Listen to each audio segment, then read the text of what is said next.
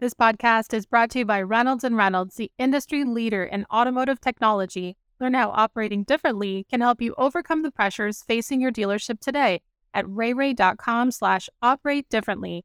That's R-E-Y-R-E-Y dot com slash operate dash differently. Welcome to Daily Drive for Monday, June 19th, 2023. I'm Jamie Butters, Executive Editor of Automotive News here in Detroit. And I'm Kellen Walker in Las Vegas. Today on the show, UAW supplier strikes end in Ohio and Michigan. Lithia makes its first U.S. deal of the year, and it's a big one. And customers say they prefer safety tech over self driving cars. Plus, startup Terawatt has big plans to charge EV fleets across America. We'll hear from CEO and co founder Neha Palmer. You know, we view this as a once in a generation type of infrastructure that needs to be built. Two generations ago, railroads. Last generation was the National Highway Network. And now we're going to electrify that highway network. So, really exciting. Let's run through all the news you need to know to keep up in the auto industry. Striking workers at a Constellium aluminum parts plant near Detroit and a Clarios battery plant near Toledo have both ratified new contract agreements. UAW President Shawn Fain called both strikes successes during a Facebook Live event. As you can see, our members are ready to fight back from coast to coast. And those of you holding the line out there, I want you to know your international union has your back 100%. Union members at the Constellium plant in Van Buren Township, Michigan ended their strike that began May 17th. The plant supplies aluminum components to Ford, Workers at the Clarios plant in Holland, Ohio have been on strike since May 8th. That plant supplies batteries to General Motors and Ford. Details of the new contracts have not been disclosed. Lithia Motors has taken a significant step toward reaching its expectation to add $4 billion in revenue this year. Last week, it acquired 14 franchise dealerships from Dennis Ellmer of Priority Auto Group in Virginia. Lithia expects the acquisition to add $1.2 billion in annual revenue. It comes after its purchase of Jardine Motors Group in the United Kingdom in March. Lithia CEO Bryan DeBoer told us at Automotive News this month that the auto retailer expects to add about $4 billion of revenue this year through acquisitions, and its deals under contract were all in the U.S. Everything else that we have under contract now is all domestic. Okay, so the rest of the year will round out pretty nicely. We think it should come in around $4 billion. The transaction marked Lithia's first U.S. dealership acquisition of 2023 and this year's biggest deal so far in terms of the number of dealerships acquired, as tracked by Automotive News. Electric truck startup Nikola says it will cut 270 employees as it looks to cut costs and sharpen focus on the North American marketplace. Of the 270 affected workers, 150 were supporting Nikola's European operations, and 120 were based at its sites in Phoenix and Coolidge, Arizona. The company says the move will help Nikola reduce personnel related cash spending by $50 million a year. It's the latest sign of turmoil at Nikola, which has grappled in recent months with a delivery shortfall, executive turnover, and a slumping stock price that has led to a possible delisting and many customers still don't trust certain automated driving features. That's according to a new survey of 8,000 car shoppers by S&P Global Mobility. While many safety features polled in the 80th percentile range in the survey, only 61% of respondents expressed interest in quote self-driving. The survey showed self-driving as the least desirable ADAS feature listed in the survey. Consumers preferred automated driving features where the driver maintains more control over the vehicle. And those are today's headlines. Jamie, UAW strikes in Ohio and Michigan have come to an end. How do you think this will affect talks through the summer and fall? Yeah, you know, we came into this uh, with a lot of anticipation that there could be a strike against one or more automakers, and nothing that's happened this spring and summer with these suppliers should change anyone's view on that. Shawn Fain feels like it was a success. They inflicted some pain on the company, probably some pain on the workers who weren't uh, getting their regular paychecks. But they came to an agreement, and that would appear to be something that will be in their arsenal, in the union's arsenal, going into the talks this fall. Interesting. Coming up, Terawatt CEO Neha Palmer talks about her startup's plans to make charging easier and faster for electric fleets. That's next on Daily Drive. Economic uncertainty, vehicle affordability, and ever increasing customer expectations are threatening the profitability and efficiency gains you've made over the last couple of years. You may be finding the strategies you've used to improve performance in the past just aren't as effective as they once were. You offer online options so customers can begin the buying process remotely, but your salespeople have to rebuild the deal or correct it during the in store appointment. You ask your advisors to be proactive about calling customers to get work approved, but still wind up with occupied bays and stalled jobs when the customer doesn't answer the phone. Your business office clerks are trying to process deal jackets faster, but funding still takes weeks. The strategies you've used to improve performance in the past just aren't as effective as they once were. Getting better at outdated and inefficient processes will only get you so far. Let's face it, Netflix isn't a household name because they got really good at mailing DVDs. And nearly half of Apple's revenue comes from the iPhone, not from the computers the company was founded on. These companies evolved as new challenges presented themselves instead of sticking with the status quo. It's time for a mindset shift. It's time to operate differently. Finding new and innovative ways to operate is essential to effectively managing the pressures facing your dealership. Visit reyrey.com slash operate differently to get started. That's R-E-Y-R-E-Y dot com slash operate dash differently. Welcome back to Daily Drive. I'm Jamie Butters with Kellen Walker. Last week, a JD Power study found that the biggest friction point when a consumer considers buying an EV is knowing when and where they'd be able to charge their vehicles away from home. That's a consideration not only for consumers, but fleet owners and operators who are pondering the possibility of electrifying their trucks and commercial vehicles. Neha Palmer is the CEO and co founder of Terawatt, a startup that hopes to address that problem for commercial customers she spoke with our own Pete Bigelow for Shift, a podcast about mobility. Neha, welcome to the podcast. It's great to have you here today. Thanks so much for having me. Kick this off by telling us about Terawatt a little bit. Uh, there's a lot of charging companies out there, but you have something of a comprehensive offering that that makes you pretty unique. Yeah, Terawatt has been purpose built to provide EV charging solutions for fleets.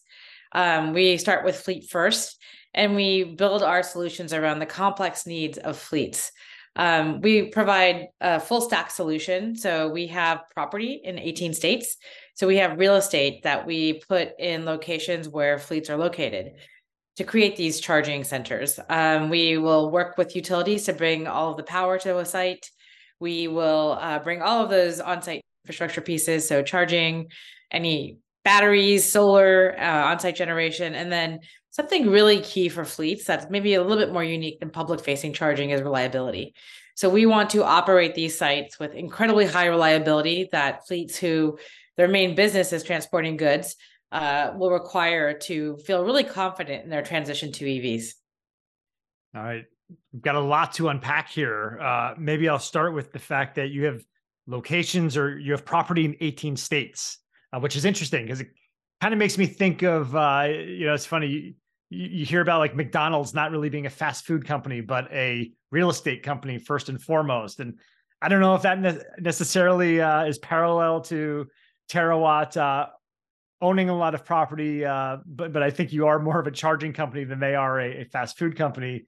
Uh, but suffice to say, location is a really strategically important part of what you're doing here. Absolutely. You know, we think of this as a real estate type asset because location is such a key component of the location criteria for what makes sense for EV charging for fleets. Um, but at the end of the day, we are a solutions company. We want to provide these solutions, and we think that makes the real estate valuable. The ability to provide these really seamless solutions for fleets makes that piece of property more valuable. Um, when we think of the site location criteria, obviously location is everything. Again, I mentioned we're in places where fleets are located. That means we're in warehouse hubs for our heavy duty customers. We're in downtown areas for our light duty customer fleets. Um, we think about what's going to be the least operationally impactful for them. So we really want to make sure that we're in places that make sense for them in their routes. Um, you know, other location criteria are also equally important and not tied to real estate. That would include things like power availability. This is something that we start sussing out from the beginning before we even buy a piece of property. We're working with those local utilities to understand how power dense is this area.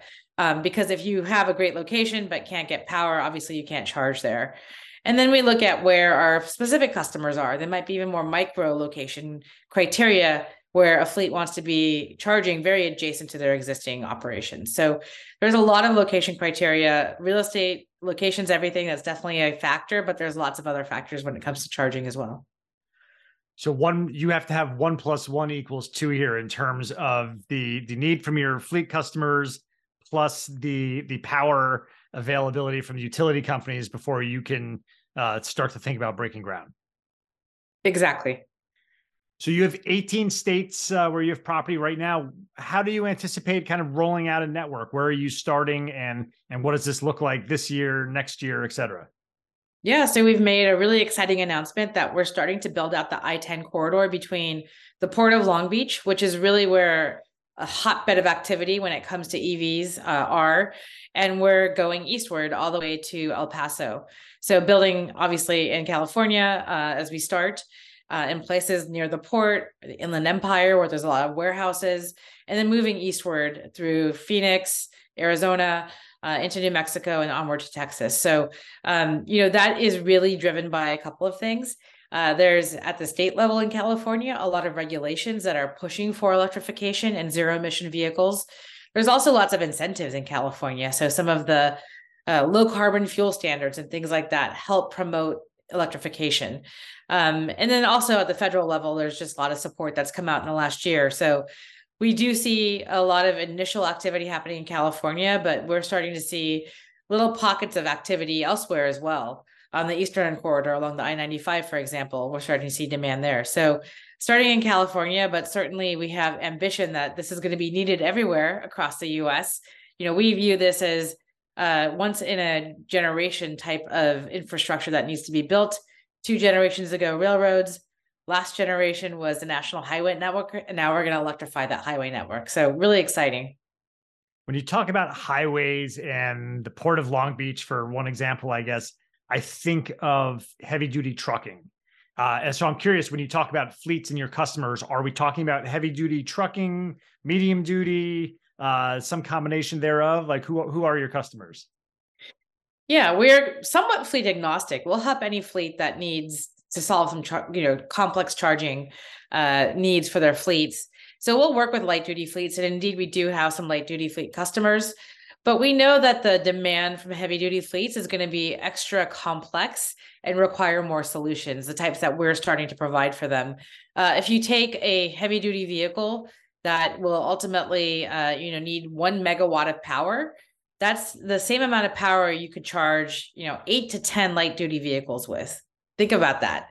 And if you have 10 heavy duty vehicles at one time, that's a lot of power required in one location. So the challenges for these heavy duty fleets is much more urgent than what we see with some of these light duty fleets. Of course, they also have their challenges and are looking for solutions as well. So we think we're uniquely positioned to bring these solutions to heavy duty fleets that are really off, often under some of these mandates, uh, off faster than some of the light duty fleets. Um, so really excited to work with the you know heavy duty fleets working on these complex solutions. You know, they're fleet managers at the end of the day. They have not had the experience of working with utilities, working with what are essentially technology companies providing this hardware. There's a whole software layer when it comes to charging. And so, what at the end of the day, they're really trying to do is just optimize their operations and run their fleets efficiently. So we're able to provide that kind of turnkey solution that allows them to focus on their core business. But we're also providing something else. You know, when we bring this full stack solution, we're allowing what might be a really big upfront expense for a heavy duty fleet to be converted into OPEX. They're essentially able to come to a charging center or work with us in a way that allows them to make you know more monthly type payments as opposed to a big upfront investment alongside new vehicles so we're finding a lot of interest from these heavy duty fleets because as they start to do this electrification journey, they realize, wow, there's a lot of complexity here that they just haven't been prepared to deal with.